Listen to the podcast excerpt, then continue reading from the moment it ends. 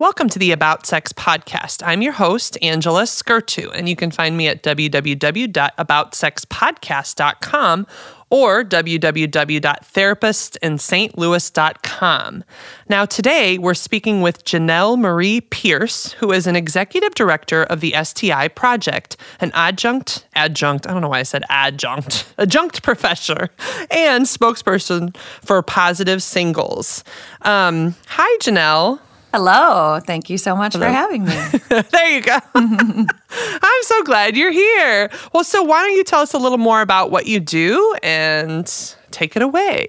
yes, absolutely. It may be my pleasure too. So, I've been doing this work. Um, I'm a sexual health educator who specializes in STIs. That's the niche in which I work and focus. Of course, you know, there's all the that that crosses over into a lot of other things that are related to sexual health in general, but that's my primary focus. And um, I've been doing this for over eight years, going on nine. I've been in the public health sector for over a decade. And um, the STI project is primarily a website. We're on all social media channels, and really it's just an educational platform. I guess not just because that's important, but it is an educational platform with the intention of promoting awareness and um, that's centralized on education and then acceptance for folks who have STIs. Because I'm living with an STI, I have genital herpes and I've had it since I was 16 years old. And my experience when I contracted it and thereafter was really uh, was a big struggle for me and the shame and fear and the stigma associated with contracting a taboo infection I wanted to make sure that other people didn't have to go through that as severely as I did. So essentially, it's a resource. The STI project, the intention behind it was to create a resource, the same resource that I needed when I was diagnosed years ago. And so now that now we've been doing that for a while, and um, as a result of that, I'm also I teach uh, at colleges and universities and guest speak. And then I'm also the spokesperson, as you mentioned, for Positive Singles, which is a website for folks who have STIs. So I wear a few different hats, but ultimately, it's um, the intention is to reclaim the narrative and to change uh, the misconceptions and perceptions around STIs and the people who have them. So I have a quick well, I always have a long question. Actually, that's a lie. but so I'm curious, and it can be your story or the stories you've heard of, but what are some of the stigmas that people who are positive face?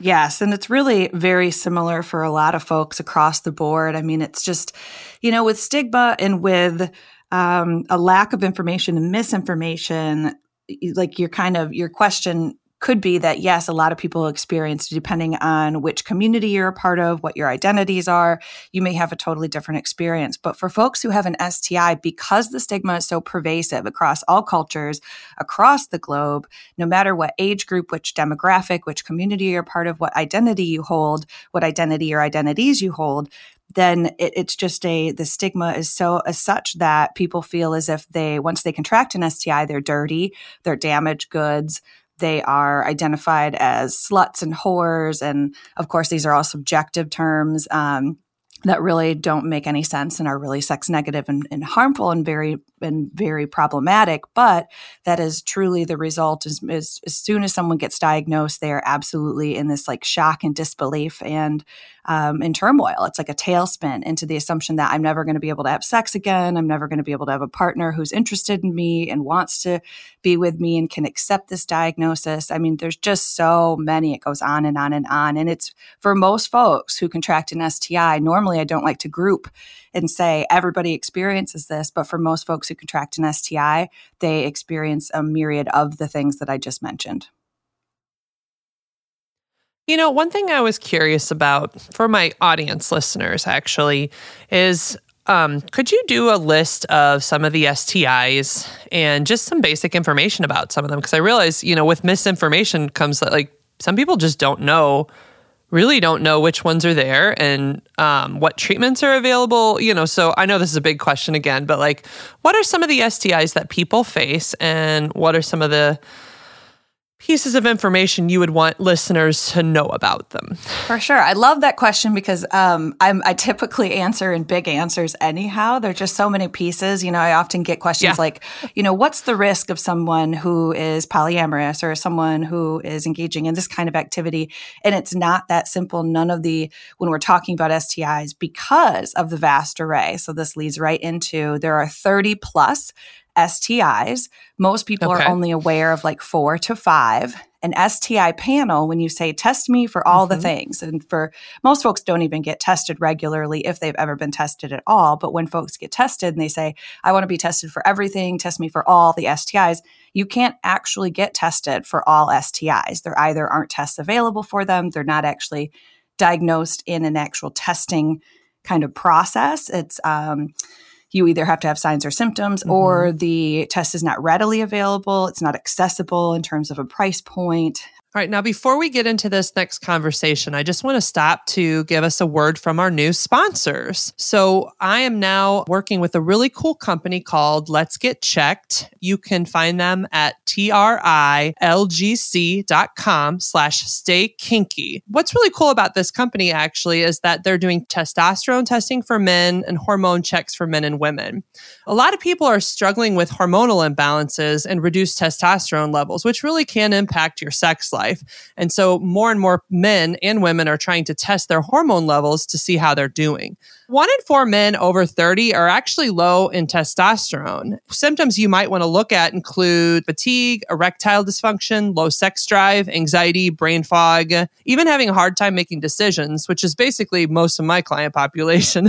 Just teasing. But I mean, enough of you who come see me are actually really struggling with testosterone levels and your sex drive. So, what's cool about this group is you can pick from either a male hormone test kit, a female hormone test kit, or an STD test kit. And what's really cool is they send it right to you in your home. You do what you need to do to take the test. And depending on what test you use, you'll either have to do a blood sample or a blood sample and a urine sample.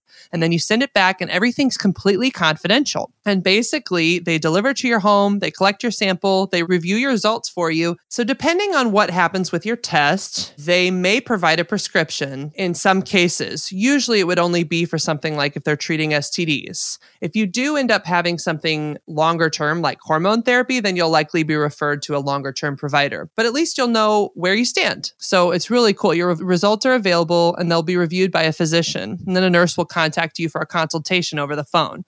The Let's Get Checked laboratories are CLIA approved and everything is completely anonymous. So again, that website is trylgc.com slash stay kinky and use the coupon code stay kinky to get 20% off. Janelle, continue. Uh, thank you from our sponsors. So tell us more about the STIs and how people can be tested. Yes. So there are, and I'll bet, let me go backward just a step before we talk about testing. There are three different general types of STIs. There are bacterial STIs, viral STIs, and parasitic STIs. Most bacterial and parasitic STIs are curable and they do not last a long period of time as long as they are detected and diagnosed and then treated. The viral infections are the ones that either are long term or forever. And um, that's also why testing is so important because the vast majority of the signs and symptoms, the most common signs and symptoms of any STI is no sign or symptoms. Most people are totally unaware that they have an STI when they do. And the only way to know is to get tested. Even though, like I said, that there are even though you can't get tested for all the infections. And if you get like a panel at a public health department, a Planned Parenthood, even your general practitioner, typically that tests for about four to five infections, which include HIV, syphilis, gonorrhea, and chlamydia. Those are the four you always see. Every once in a while, they also test for Hep B or Hep C. Sometimes they test for trichomoniasis or TRIC for short. Um, and then the ones that you can find online, you can do private testing, either out of the comfort of your own home or going to a lab and having it ordered. Those are the more eh, um, expensive options, but you can get tested then for a lot more infections. Oftentimes, then you can select to get tested for herpes, HSV 1 and 2, um, and then all hepatitis A, B, and C, as well as intestinal parasites and then a couple of others. So if you want to be tested for as many things as possible, then the route to go is going to be the less accessible in terms of financial um, in, ten, in, terms of the financial responsibility is going to be an online kind of provider, but then you get to handpick which infections, especially if you have been engaging in sexual activity with someone who you know has a specific infection. And then for like some of the free places or the low cost or income based places, they're not offering that kind of testing, then an online provider is going to be really helpful for that because you can actually say, yes, this is what I'd like to be tested for because this person that I've been with I know has this infection, especially like with where herpes is concerned. Herpes is one of the most highly stigmatized mm-hmm. of all the STIs, and it's a forever infection. It's not curable, but it's not part of a typical STI panel.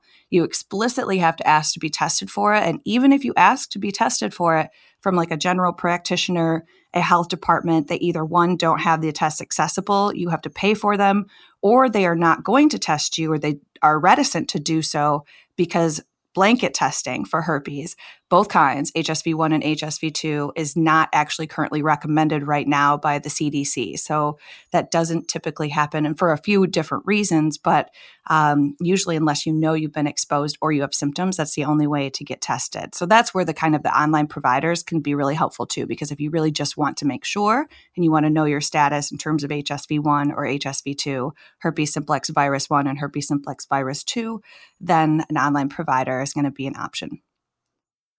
All right. So, Janelle, uh, you've been talking about some of the different STIs. I was thinking a little bit about herpes and what what are some of the misunderstandings people have about that since there seems to be a lot of stigma around that. So what are some of the misunderstandings around herpes for why it's such a difficult one for somebody to contract?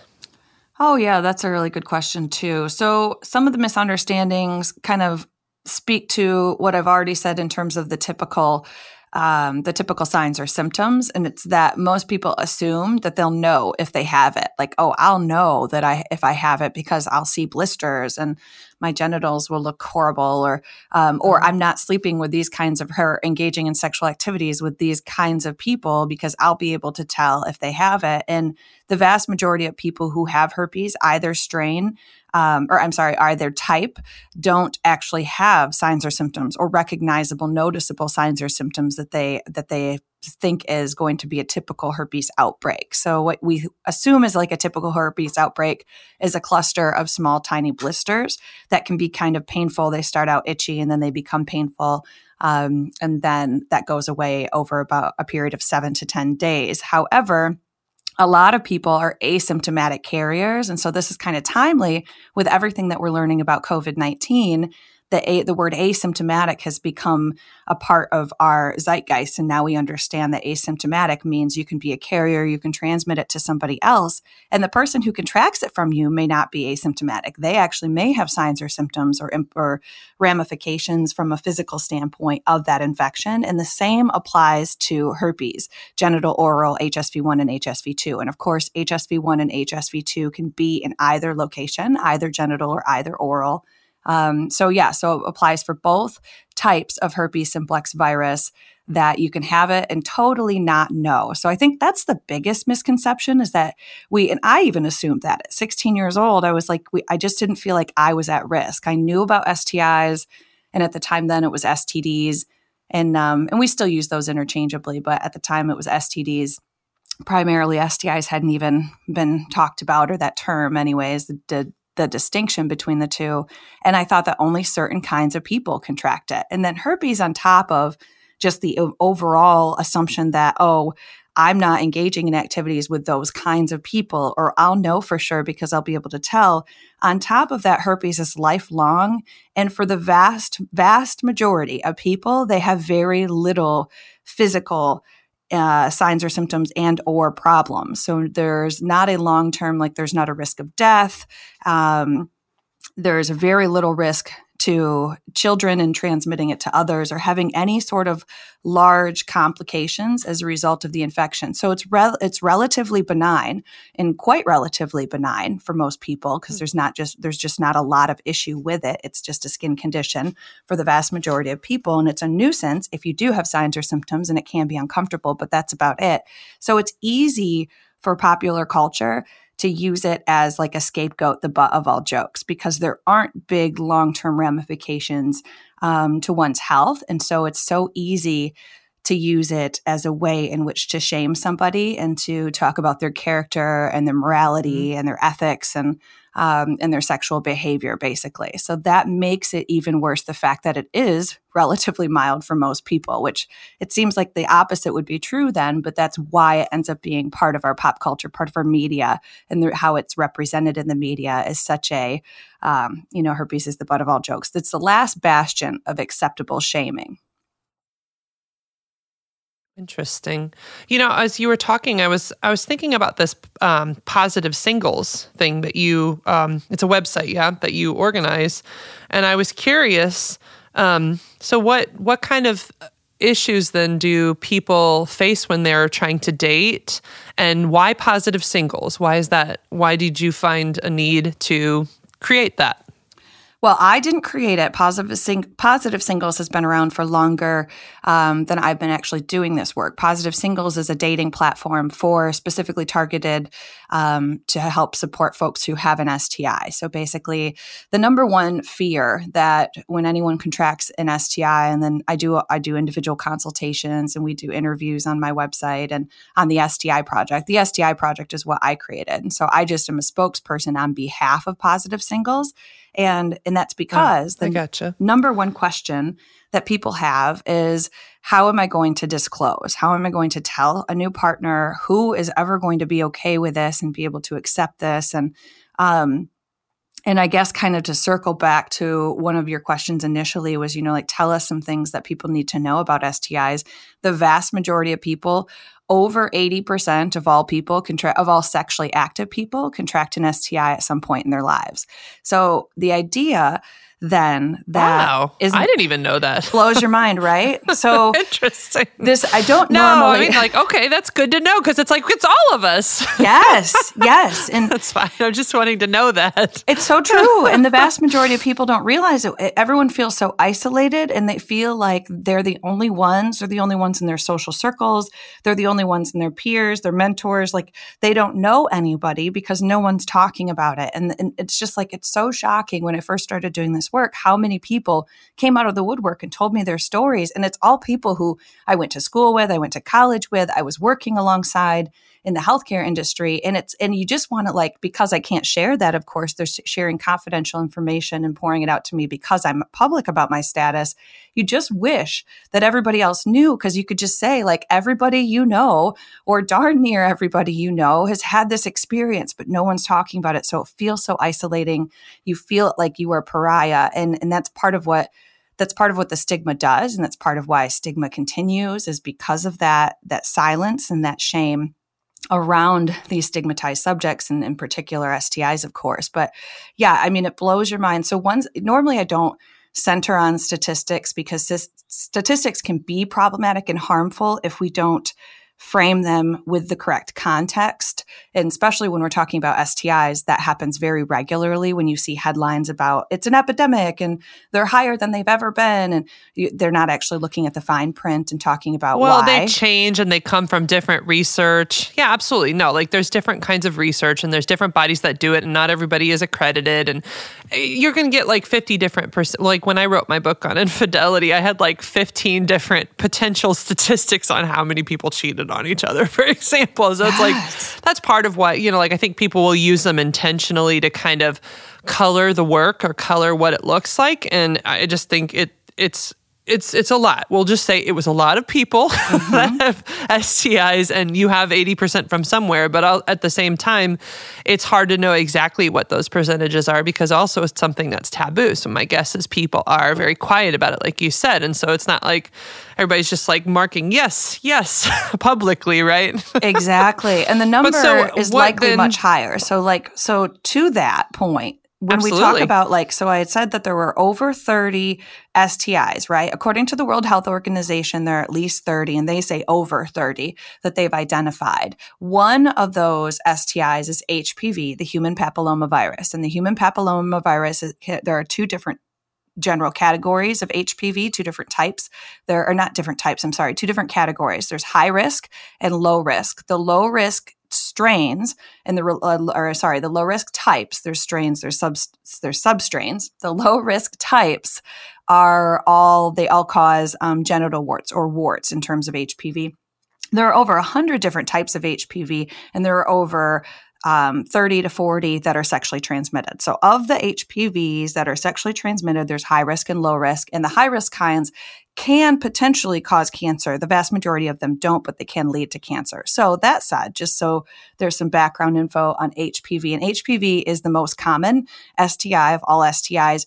Over 80% of all people contract HPV by the age of 50, or I'm sorry, all sexually active people. Over 80% of all sexually active people contract HPV by the age of 50.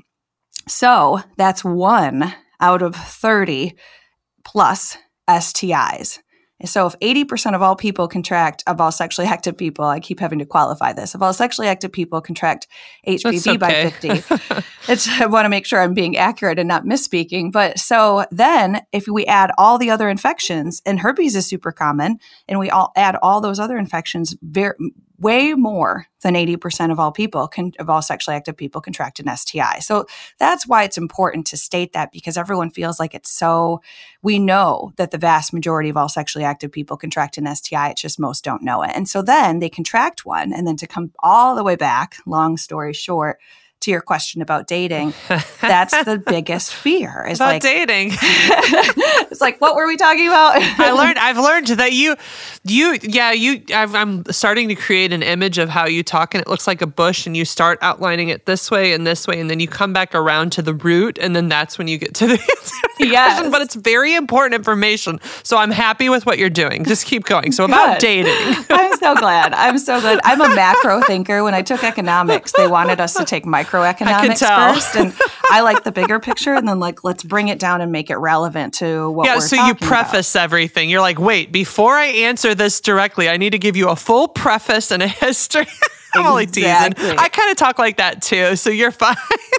I appreciate All right, so it. dating. Yes, Tell me yes. about dating. So dating in the positive singles. Now, I've sometimes I get pushback for being the spokesperson of positive singles of like, are you saying that only people with this infection can date only other people with that infection? And that's absolutely not what I think whatsoever. I don't think that people have to self-segregate, mostly because the vast majority of people contract an STI and it might not even be the same STI. And so the one thing, though, I think that's somewhat nice about a platform like that is because I recognize and I deal with folks who are living that initial fear and that absolute, like, cannot imagine having to have this conversation with a new partner and having to potentially experience rejection as a result of disclosing. So, because that is that number one fear, sometimes these platforms that are specific to STIs and, and you can find somebody who has the same STI it's a way to get your feet wet again but i absolutely do not think that people need to self segregate because that just doesn't even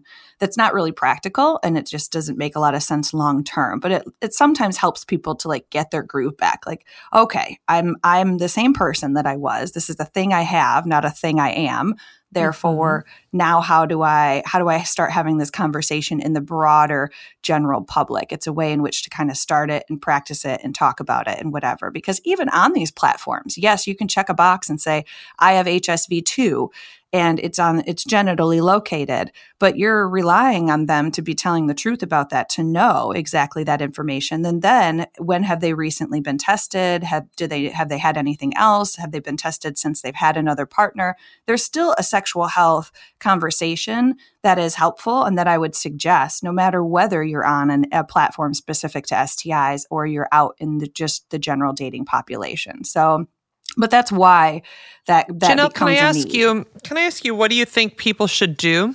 Oh no, sure. So Janelle, I'm curious. Do you think that um, like what do you think is the way to bring it up with a new partner? Because I get asked this question a lot, and I don't know if I have the best answer. So like, say you are you're you are getting your feet wet, as you say in the dating pool. What whether it's on a group like this or um, a positive singles website or even if it's just getting out there and dating again but trying it on your own what what kind of conversation what does it need to look like? Well, and I think that's, I'm glad you asked because I don't think that anyone should, excuse me, anyone should do anything in a particular way, or I don't think it needs necessarily to look a specific way and i think that that's what there's no one answer but but i can actually i can help narrow it down to give some ideas because outside of if you have an infection and you're aware of the infection that you have and you've been tested and diagnosed, even if you don't haven't been tested and diagnosed, but you know you have it because you engage in activities with somebody and you have the same symptoms or something, you you do need to, in terms of need, in terms of informed consent, you do have to disclose to that to a new partner mm-hmm. before putting them at risk. That's the only area in which I would say a need is required. But when I'm when talking about sexual health, I typically try to stray stay away from absolutes like always, should, or need. Um, and should actually isn't an absolute, but that's a that's a dictation, like me deciding what somebody else needs to do with their body and for their safety. And so, well, well, should does sound like shame. Like the reason why should, you know, it's like you should, sh- shouldn't you do that? Like there's an element of shame to it. That's why that particular phrase kind of yes. comes across that way for people because then you feel bad about yourself if you didn't do it the way you should have. Exactly. Um, just to throw that in there. Oh, I totally agree. So totally even agree. giving general guidelines, but openness, like people really do want to know the like some words, some ideas. So when you talk to people about that, what are general guidelines, but not like you should do it this way. Because I'm definitely hearing you're you're saying it's okay, like do it in whatever way feels right to you. Mm-hmm. And people still need words. Yes. so what do you think are helpful approaches? So how do we marry those two ideas? Right, exactly. So um, there are two general right. schools of thought in terms of disclosure around disclosing your STI. Some people really like to do it right up front, right out the gate, whether it's on an STI dating platform or it's on their Tinder profile or the moment moment that they meet someone and they start to even feel a slight bit of interest or especially in a casual a casual hookup environment um, putting it right out there right from the start and then letting that person decide do we continue to move forward? Some people prefer that. There and these there's two and it's six to one half a dozen of the other because there's benefits and negatives to both. The other approach is waiting until you've established a certain level of trust and a certain level of interest in that potential individual eh, or individuals and then disclosing. Of course, before you engage in sexual activity, but still waiting for that relationship to develop a little bit. And again, for the trust factor to come into play. And so when we look at those two options, sometimes people, the benefit of doing it right out the gate and up front is that the individual who's disclosing has, at that point, in theory, has less of an emotional investment in that other individual or individuals. And so the, the risk to them emotionally, if there is a rejection, is lower.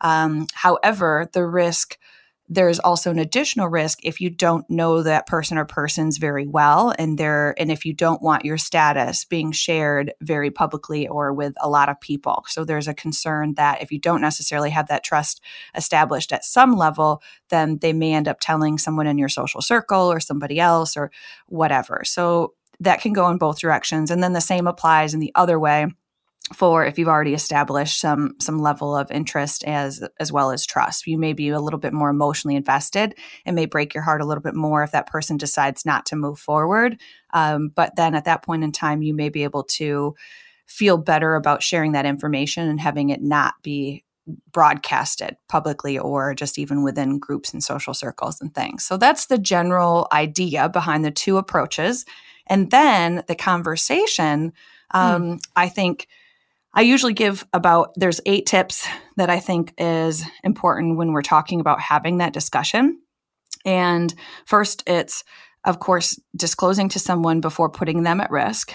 Then making sure that you're fully clothed and sober when you're having the discussion, and not because you can't engage in activities with substances, but that's a separate side conversation. But when we're talking about disclosure and fully informed consent, um, we need people to be not already physically engaging and not already mentally altered um, to be able to make that decision and say and say confidently whether or not they want to move forward then um, I say pick an environment. Yeah, Janelle, just to throw something in there about that. Sure. Hold on. Keep uh, keep that thought, but like I just I want to throw something in there for why I think once people start to engage. Um, I mean, we all know that your filters kind of go away, and then sometimes, like if you were fully um, like fully sober and you're thinking about that, you may decide to wait. But like when people have been drinking for a while, they'll be like, all right, it's fine. You know, like just think of making better decisions or at least conscious decisions about what is best for you in that situation. But when drinking, you know, I know it is a separate conversation, but it's just an important one that I want to make sure is coming out there. Like, people need to be having consensual conversations while still sober. All right, continue. yes, totally agree. And the same applies with clothing too, because once you already start, the chemicals change in your body once you already start engaging in sexual activity um, and clothes start coming off and you're already um, sharing your body and touching and, and going to that level, then again, your decision making changes. So both of those things are important. Now, once you've established a relationship and you decide Absolutely. to make decisions while unclothed, and if you decide to engage in substances, um, I think that's up to each person and persons to make to decide what is going to work for their relationship and their bodies and what's going to be safest for them. But if, but when we're talking about disclosing an STI status, that definitely has to happen before those things occur. And then I think picking the environment. Absolutely. Because when I see somebody naked, I can't stop. Yes. I just really like it. Amen. I'm a physical I totally get like it. like visual when person. When I'm so. there, I'm like, oh, yeah. yes. So as soon as somebody's naked, like it's all bets are off. I don't care what's going on. So I totally get it. Mm-hmm.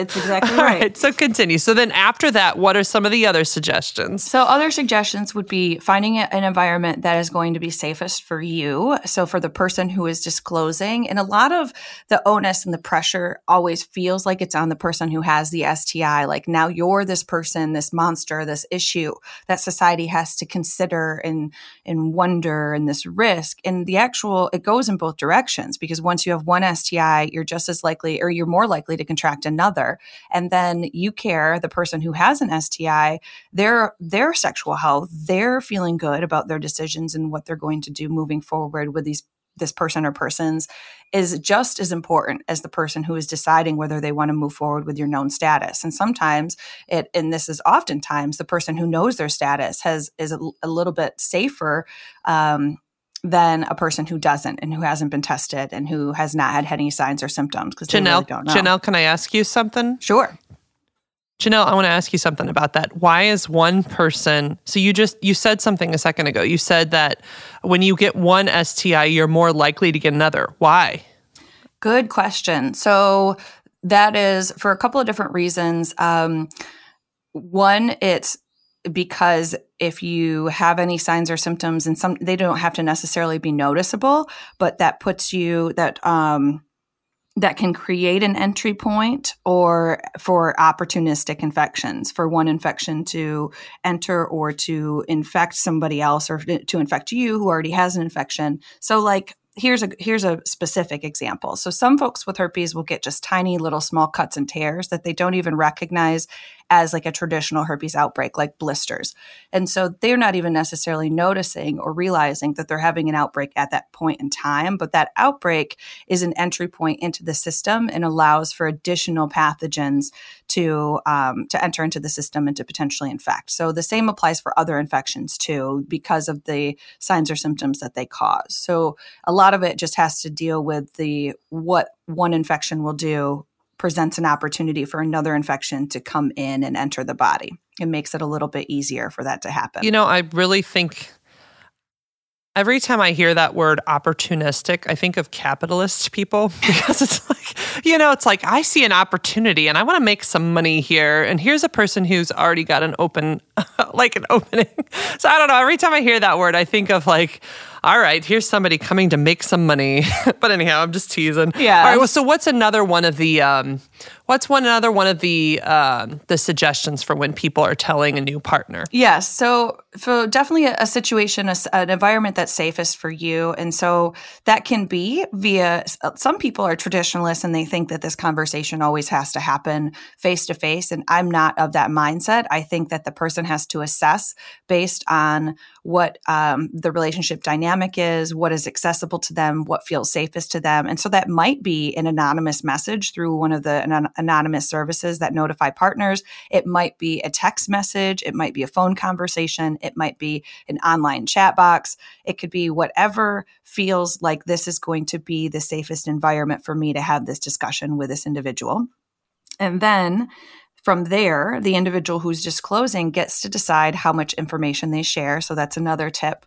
And the reason I say that is because a lot of times people will, I answer this question regularly just because this is what I do for a living, but people will say, well, who did you get it from? How, um, how long have you had it? When did it happen? What were you doing? Why did this happen? And they start asking questions that aren't necessarily relevant to that current situation and that current relationship. And really the person who's disclosing all that the the only thing ethically that they are responsible of disclosing is their status itself, that I have this infection. And whatever else they want to share is entirely up to them. They don't have to tell the person how many partners they've had. They don't have to say what kind of sex they were having. A lot of times people don't know those answers either when they contracted the infection and exactly how and from whom and so on and so forth. So that's important to to empower i think it's important to empower the individual who has the infection to let them know that the, their, the information about their sexual history is theirs unless they would like to share it. If that makes sense. Jenelle let me stop you there for a second. It does. Um, so one of the things I was thinking about when you said that is how um, how to let the other person know that you're just not wanting to share that other information. So um, when I have people disclose different issues in their life, so I'm a therapist, you know, and there's different issues that people sometimes have to disclose, and one of the things I will guide them to do is just simply just tell the person, here's what I'm willing to talk about, and here's what I'm really not willing to talk about up front. Um, so you're kind of guiding the conversation. Um, so I, you know, whether it's saying uh, I do want to disclose that I have a STI, or if it's the specific one, if they want to, like knowing that that's in their choice, but also knowing that I really don't want to go like putting it right out there up front. Like I don't really want to go into the history or how I contracted it, but I do need you to know this part um, because. Um, because obviously you know if we're going to be intimate then i need i need us to have a conversation about what that looks like. Um, so guiding people toward you can guide partners towards what you do want to talk about versus things that you're just not ready to share because ultimately that information you're describing is pretty personal and it may not be a first date conversation. It may not even in some relationships maybe you'll never share it and and others maybe you will but it still is your choice to decide what what and when that information comes out does that make sense? One hundred percent. I'm sitting here nodding. I wish we. I wish I could see you on video, or you know, I was in person in the studio because absolutely everything. You're you like, yes, said, yes, I appreciate. mm-hmm. I 100 percent co-sign that, and the in, in the language you use, I think was good. You know, here's what I'm here's what I'm willing to share, and this is something that I'm you know not interested in talking about right now, and it's you know it's not to close off this conversation, but um, these are my boundaries or this is what i'm comfortable sharing right now and this is what i'm not comfortable sharing but i would like to have a discussion and um, and see where that goes. I do think the specific sti which one is important because that changes how the sti might be managed whether they're taking um, whether they're sure. taking prescription to reduce further infection or their signs or symptoms or transmission risk and things like that. So that still is relevant, but that's really it. Beyond that, it's up to each individual. And I think you can say it in a way that doesn't close down the conversation, but also um, also is is a is an empowering, strong, and taking your own autonomy back of your body and what's going on in the decisions that are being made for yourself and others. And it's not just a now I, people who have an STI, like I said, feel so much like they just hope that maybe somebody will accept it. And if that person is even willing to consider it, then they just have to do or say whatever it is that this other person wants because they're just so darn lucky that somebody was willing to even have this conversation with them. And that's not the case because uh, going way, way back, but because we know so many people have had an STI and so many people are living with long term or forever infections that, that then we'd all be single we'd all have zero partners ever if that if if it were so unlikely for somebody to be accepting of that and want to move forward and um, so we know that that's not the case. So we don't just have to accommodate and submit to whatever this individual or individuals might be interested in or might want to talk about just because they are interested in having that conversation to begin with. Yeah, I just think it's so important for people to have ha- autonomy over their information and to learn that you're allowed to have boundaries. I mean, a big part of what I do as a therapist is help people figure out what are those boundaries and when is somebody pushing too hard for information and i don't think i don't think people it, people do this uh, in intentionally or to be rude or you know like because i've worked with so many people i just think it's this natural curiosity that we have of like oh what is this and what does this mean and um, with working with so many people who are dealing with so many shameful different issues you know like that's kind of my job right is um, recognizing that like when people feel in control of how they give that information and how they share, but also like giving people guidance on how they can help them or be supports. Um, that seems to help them a little bit more than feeling like they, like um, my, one of my number one questions for multiple problems is, what do I need to say or what should I not say? Who should I tell? Who should I not tell? When? Why? You know, like I've just heard that conversation about like 10 different things. so, anyhow, I love that you're mentioning that and I'm just asking you, so you know, we are getting close to time on the episode. So maybe one or two more. We might not get to the end though, just for your awareness. Yes, and actually, so what is one or two more we're suggestions? almost at the end of the oh, yeah, suggestion. So the good news is, even though I tell these long, oh, long stories and answers, we're actually news. almost at the end of this conversation or this part of that, you know, the disclosure Perfect. conversation. So the other the other suggestions would be to do your very best to stay calm and confident. And this doesn't always always work, especially with folks who are newly diagnosed. And if you are emotional, it's okay to to be emotional and to experience that. And however it is um, that it comes out, you're authentically. That's okay.